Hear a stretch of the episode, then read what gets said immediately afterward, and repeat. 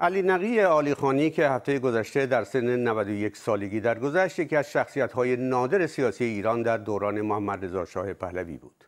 او از دبیرستان البرز به دانشکده حقوق دانشگاه تهران رفت و در رشته علوم سیاسی لیسانس گرفت. بعد در دانشگاه پاریس اول دیپلم مطالعات عالی در رشته حقوق بین‌الملل گرفت و بعد در همون دانشگاه دکتر اقتصاد شد. و با همین درجه دکتری به ایران بازگشت و برای هفت سال در کابینه های سه نخست وزیر یکی از کاردانترین و خوشفکرترین وزرای اقتصاد ایران بود. بعد از انقلاب ایران انتشار یادداشت‌های اسدالله علم به همت و ویراستاری او تا حدی زمینه و علل وقوع انقلاب را روشن کرد. سه سال قبل در شهر مکلین در ایالت ویرجینیای امریکا با او گفتگو کردم.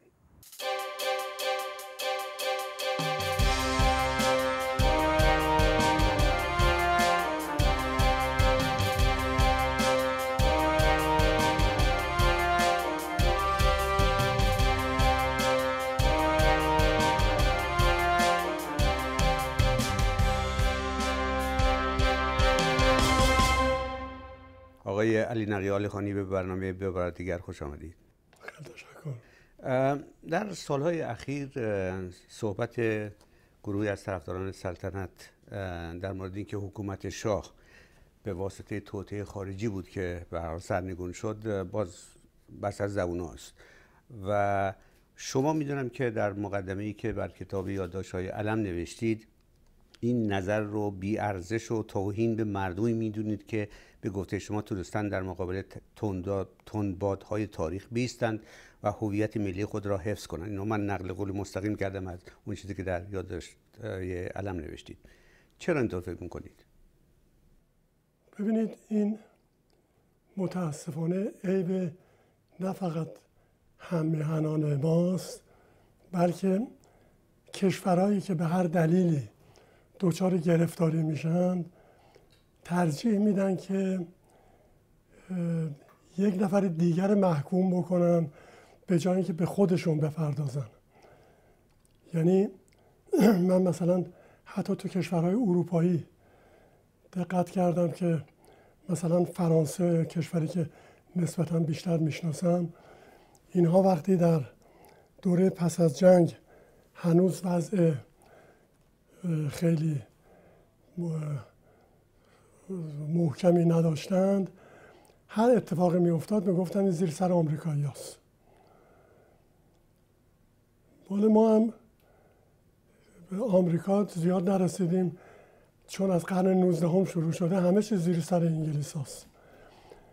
خب این یه فایده ای داره فایدهش اینه که دیگه احتیاج به اینکه به خودتون زحمت بدید و کتاب بخونید مجله بخونید با مردم صحبت بکنید و بعد خودتون بشینید فکر بکنید از این کارا معاف میشید. خیلی راحت میشه کارتون. و خب نتیجهش هم این میشه که هیچ وقت نمی‌فهمیم این اشخاص نمی‌تونن متوجه بشن که در کجای کار هستیم و با کدوم طرف داریم میریم. علت انقلاب این بود که یه جامعه ای داشتیم.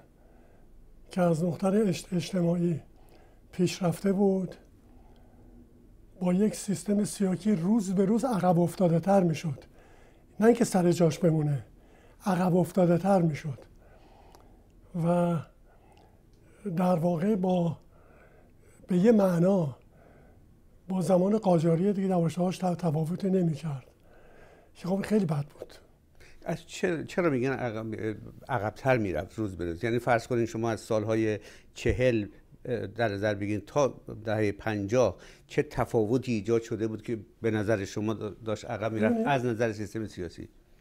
ببینید در سال چهل ما مصادف شدیم با مسئله اصلاحات ارزی و شاه هوش فوق‌العاده‌ای در این زمان از خودش نشان داد برای اینکه نه با دکتر امینی که نخست وزیر وقت بود میونه خوبی داشت و نه با ارسنجانی.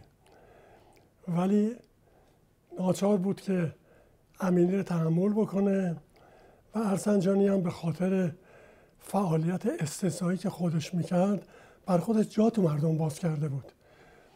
یعنی مثلا توی وزارت کشاورزی همون کارمندهای کسایی که دستم نزد. ولی همونا رو تبدیل کرده بود به یه مش آدم مؤمن که می‌خواستن دنبال کار برن. و شاه کاملا احساس می‌کرد که این وسط نباید گود خالی بگذاره و باید از خودش نشون بده که او هم می‌تونه کاری بکنه. و به همین دلیل شروع کرد به نطق کردن و نطقهای خوب کردن. و یه مقدار از ته دل صحبت کردن که رو مردم اثر میگذاشت. خب حالا حالا سوال من این بود شما این این مسائل رو مطرح کرد در مورد اصلاحات ارزی که بسیار بجا بود. می‌خواد به این برسین که شاه چه تغییری کرده بود یا چون چون سوال من این بود که شما گفتین که به عقب برگشتن نظر سیستم سیاسی سالها یعنی به تا, تا این اواخر تا زمان قاجاری فرق زیادی نداشت. من سوالم این بود که چجوری رفته بود به این در اون مورد نه در اون موقع یک شاهی بود پیشرو. ولی می‌خوام به شما بگم که در یه فاز اولی این واقعا با توده مردم دیالوگ داشت. که این هی به تدریج کنار گذاشته شد. از کی در واقع این این روش و منش کنار گذاشته شد از طرف از همون موقعی که خیلی به تدریج شروع کرد به اینکه توی کارها مداخله خودش رو بیشتر بکنه. و خب اون چند ماده هم که به عنوان انقلاب شاه ملت آورده بودن اون مواد هم شده بود راهنمایی که باید اینها در کارشون داشته باشن. اون چند ماده هم یکی دو تا چیزای جالبی بود. ولی مجموعش چیزی نبود که اون آدم به عنوان دکترین اجتماعی و سیاسی کشور بخواد حساب بکنه. و به تدریج هم چیزهای دیگر روش اضافه کردن که دیگه یواش یواش جنبه شوخی پیدا می‌کرد. و یعنی در واقع علت پس موقع انقلاب تا حدود زیادی به نوع دیکتاتوری فردی شاه که هی ادامه پیدا کرد و سیستم بسته سیاسی می‌دونید. دیکتاتوریش اونقدر چشمگیر نبود که بعدا. آها. نه منظورم که از وقتی که به حال بیشتر به طرف دیکتاتوری فردی رفت. به بله. تدریج رفت. به طوری که مثلا توی دهه 60 1900 حالا حساب می‌کنه 1960 سالهای آخر دیگه به جای رسیده بود که تحمل اینه که خلاف حرفش حرف بزنن نداشت. در حالی که در سالهای اول پس از این اصلاحات ما وقتی شورای اقتصاد داشتیم در حضور اعلی حضرت. هر از چیزی می‌گفت خیلی با احترام می‌تونستیم توضیح بدیم که این به این صورت نیست. با اونم گاهی وقتی قبول می‌کرد. ولی سال آخر نمی‌شد این کار کرد. یعنی از دهه 50 به بعد منظورت؟ 1350 به بعد. از سال 46 47 به بعد. آها.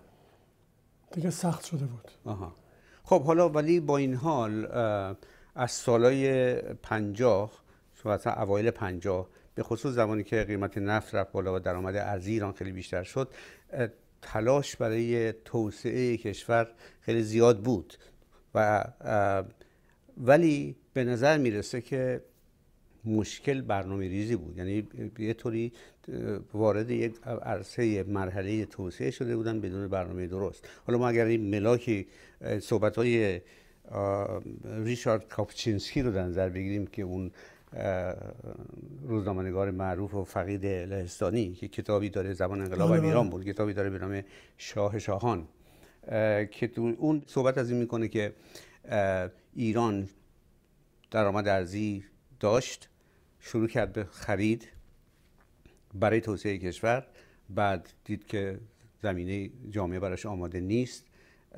کشتی های پر کالا توی بندرگاه ها ماه ها میموندند و وسیله برای تخلیه این کشتی ها نبود کامیون نبود راننده نبود و به نظر می‌رسه که شاه ایده برای توضیح داشت ولی برنامه نداشت.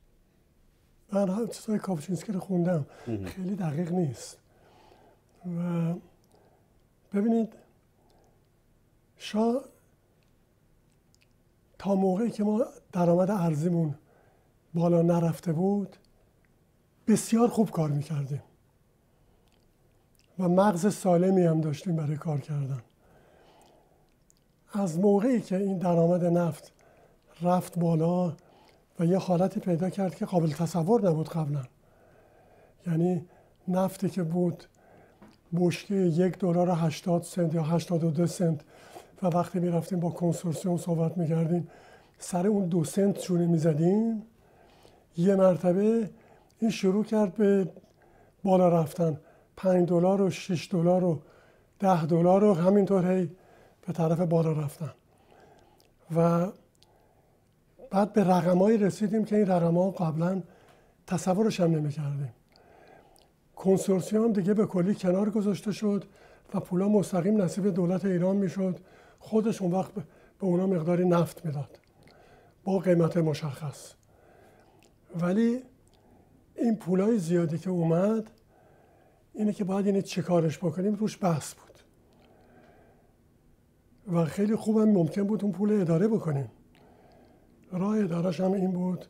اون مراحل اول من خاطرم میاد به طور خصوصی با من با بعضی از دوستامون که صحبت می‌کردیم مثلا یه نفره که من خیلی قبولش داشتم مهندس اصفیا بود. با هم صحبت می‌کردیم این بود که خب ما تو فاز اول بهتره که کاری بکنیم که این پولا خرج نشه. و اون مقداری هم که میاریم توی بازار میریزیم صرفا برای زیرساخت اقتصادی بذاریم. فقط. کار دیگر نداشته باشیم. یعنی یا بیایم آدم تربیت بکنیم مدرسه درست کنیم مدرسه حرفه‌ای.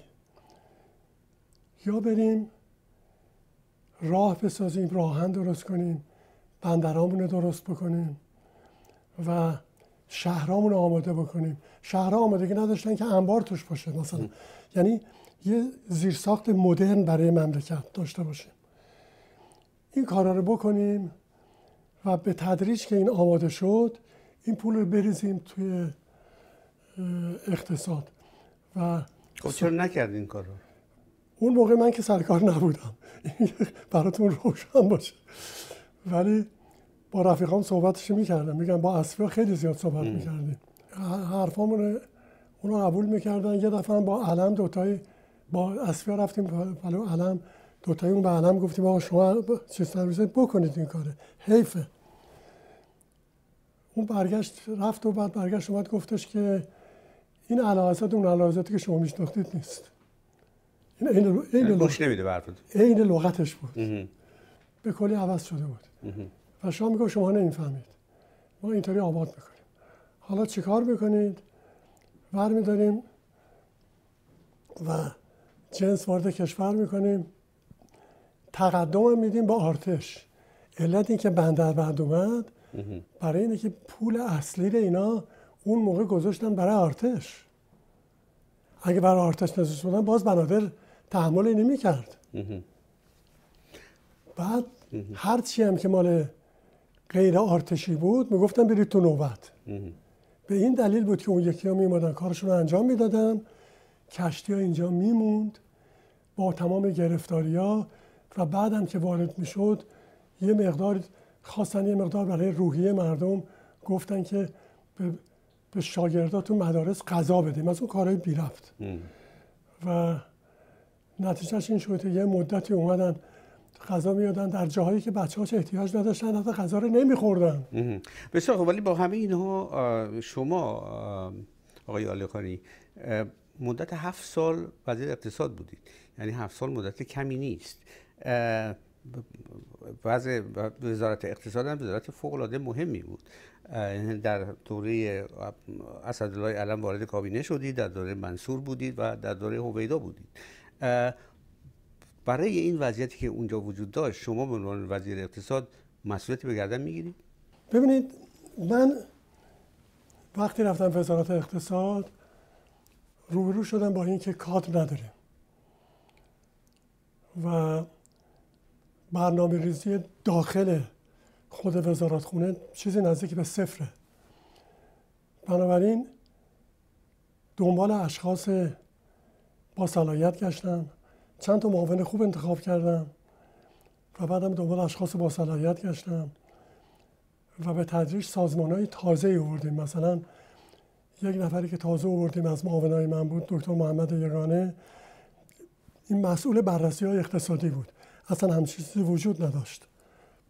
و اومدیم و شروع کردیم دو مرتبه روی مسائل مربوط به درآمد ملی و, و تمام اینها نظر دادن. و کارهایی که بانک مرکزی می‌کرد یه مرکزی ما درست کردیم در وزارت اقتصاد و این مرکز ما کارهای اونا رو تصحیح کرد. برای این کارهایی کرده بودن یه مقدار به اون صورت نبود. به هر حال اونا با ما همکاری می‌کردن.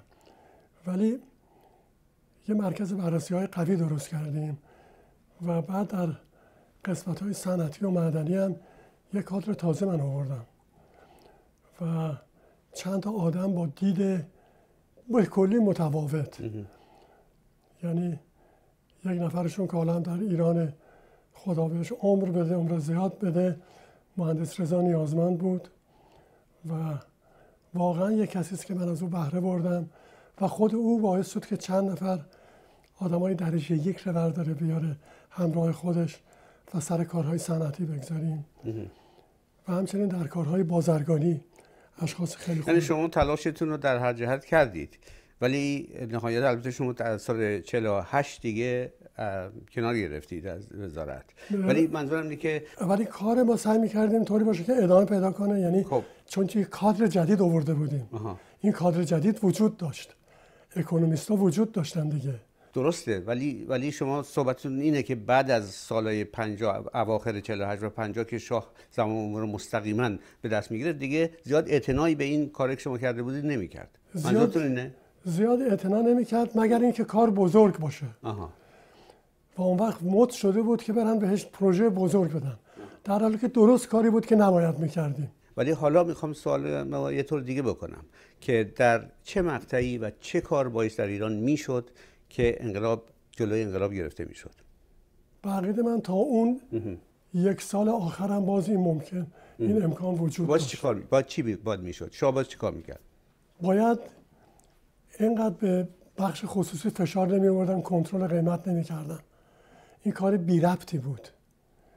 برای اینکه شما نمی‌تونستید بیایید به یه نفر بگید که این جنسی که وارد می‌کنی این ره به این قیمت تو باید بفروشی و می‌رفتی توی مغازه‌ای که مردم داشتن. قیمت نگاه می‌کردی میومدید می‌گفتی که آقا این گرون فروشی کرده. و گرون فروشی کی کرده؟ اون وارد کننده کرده. در حالی که وارد کننده گفت من این وسط کاری نیستم. من یه جنسی رو می‌تونم وارد مملکت بکنم. حسابی که من دارم می‌کنم اینه که این وقتی پولمو گرفتم برای جایگزین کردن این چه مبلغ باید خرج کنم؟ اگر این جنسی که آوردم 100 تومنه الان که می‌خوام اینو جایگزین بکنم قیمت ها شده 110 تومن من باید این 110 تومن بفروشم که بتونم اون جنس به همون اندازه بردارم بیارم. این دولت حاضر نمی‌شد قبول نمی‌کرد و شاه که مطلقا می‌گفت غلطه. می‌گفت شما همون 100 تومنی که وارد کردی به همون باید بفروشید و این از در یه شرایطی که تورمی بود غیر ممکنه. ولی از نظر سیاسی یک سال قبل. از نظر سیاسی چی؟ شما فکر می‌کنید که مثلا شاه باعث یه مقدار رفرم‌های سیاسی ایجاد می‌کرد در جامعه برای اینکه انقلاب نشه؟ برای اینکه انقلاب بشه حتی تا یک سال آخرش اگر یه قدم های اولیه‌ای برمی داشت قبل از اینکه کسی شلوغ بکنن. قبل از اینکه شلوغ بکنن اگر یه اقداماتی می‌کرد موثر بود. یعنی پا به پا. فرض کنید انجمن شهرها که شهرها و شهردارها آزاد باشن. بعد وزیرا به معنی واقعی کلمه مستقل باشن و مسئول کار خودشون باشن. هی نگن شاه دستور داد و فرمودن و اینا و نشونم بده در عمل که اونا باید کارشون رو انجام بدن. ولی حاضر نبود این کارا رو بکنن. و اون کسانی هم که مسئول کار بودن. اونا به سهم خودشون هر کدومشون یه چیز در سطح کوچکتر بودن. بسیار خب حالا شما به حال همونطور که گفتم در مورد علل انقلاب ایران بحث های زیاد و تحلیل های زیادی شده و این وسط یادداشت های علم که شما خیلی روش کار کردید و واقعا همت به خرج دادید و مقدمه بسیار مفصل و جامعی نوشتید براش. این خیلی آگاه کننده است. یعنی شیوه حکومت داری شاه رو تا حدود زیادی نشون میده. حالا مدتی از چاپ این کتاب گذشته چه واکنشی داشتین شما در مقابلش؟ در مقابل کاری که شما کردین؟ واکنش؟ اونهایی که به اصطلاح تیپ های انتلکتوال بودن خیلی همشون استقبال کردن. و خیلی هم چیزای نامه های خوب و تلفن های خوب دریافت کردم یه عده هم مخالف بودن و معتقد بودن که من ایران نشناختم و اونها بهتر ایران رو میشناختن. در حالی که اقلا یک چیزی رو من می‌تونم به جورت حضورتون عرض بکنم و اونم اینه که هیچ کدوم از وزرا به اندازه من تو ایران نگشته بودن. من به خاطر نوع کارم همه جا ایران رفته بودم و دیده بودم مردم چطور هستن. ولی به هر حال نظرشون بود و نمی‌شدم جلوشون رو گرفت. و البته اون وقت وقتی هم که انقلاب شده خواهند گفتش که خب این انقلاب داخلی نبوده. چون خیلی پیشرفت کرده بودیم حسودشون شد. حالا خب، چرا؟ بله. چرا در ابوظبی حسودشون نشده؟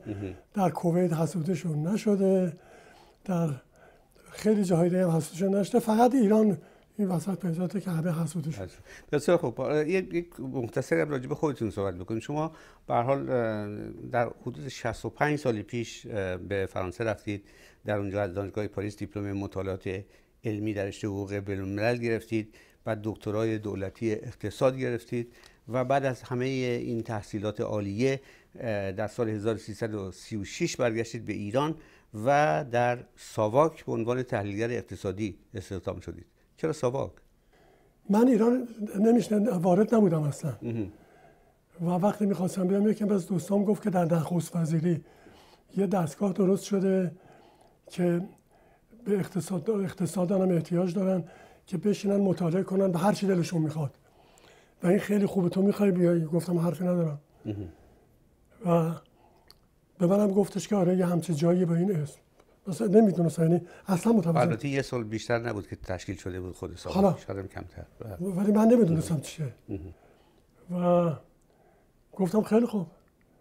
اینه که وقتی که برگشتم اینا فوری من برداشتن گفتم بیا. اینجا ما اینجا یه دفتر اقتصادی بیایم درست می‌کنیم.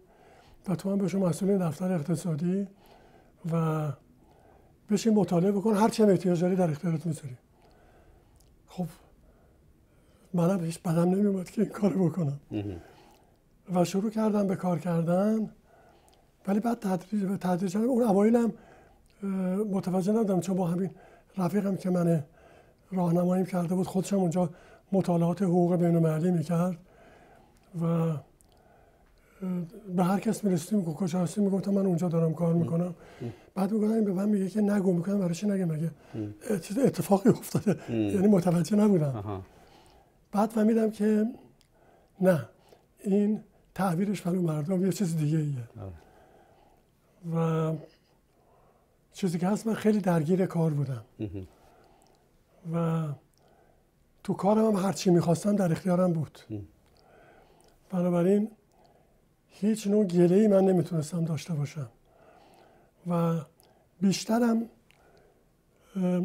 از من خواسته بودن که می‌گفتن برای دستگاه دولت لازمه که بدونیم خلیج فارس منطقه خاورمیانه از یه طرف عرب ها و از طرف دیگه اسرائیل و بعدم افغانستان و پاکستان.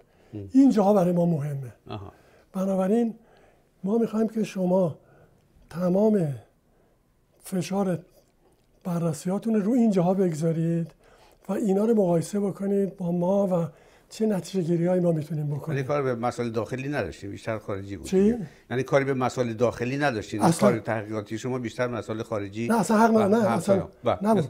بسیار بسیار خب حالا اوضاع ایران به اینجا رسیده و متا اخیرا بعد از انتخاب آقای روحانی و اخیرا انتخابات مجلس یک تلاش های خیلی جدی داره میشه برای اینکه یه مقدار چهره ایران رو عوض بکنن یه مقدار مراودات به خصوص اقتصادی با کشورهای غربی بیشتر بکنند.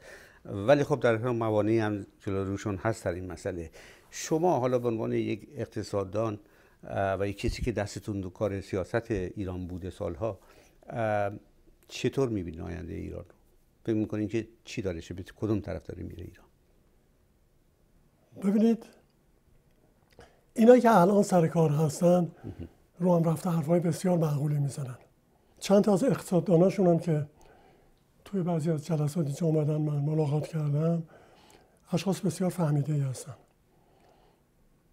بنابراین الان من می‌بینم که دولت یه کادری داره که تا کنون پس از انقلاب بر من ناآشنا بود تا این اندازه. این برای اولین باری که می‌بینم چندین نفر آدمایی هستن که کاملا به کارشون وارد هستن. و اینها می توانن یه پایه خوبی برای کالای داخل مملکت بگذارن. ولی خود اینها هم باید سعی بکنن که در کارشون اشتباه نکنن. اشتباهی که ما کردیم. و اونم اینه که تمام توجهشون به تهران و چند شهر بزرگ نباشه.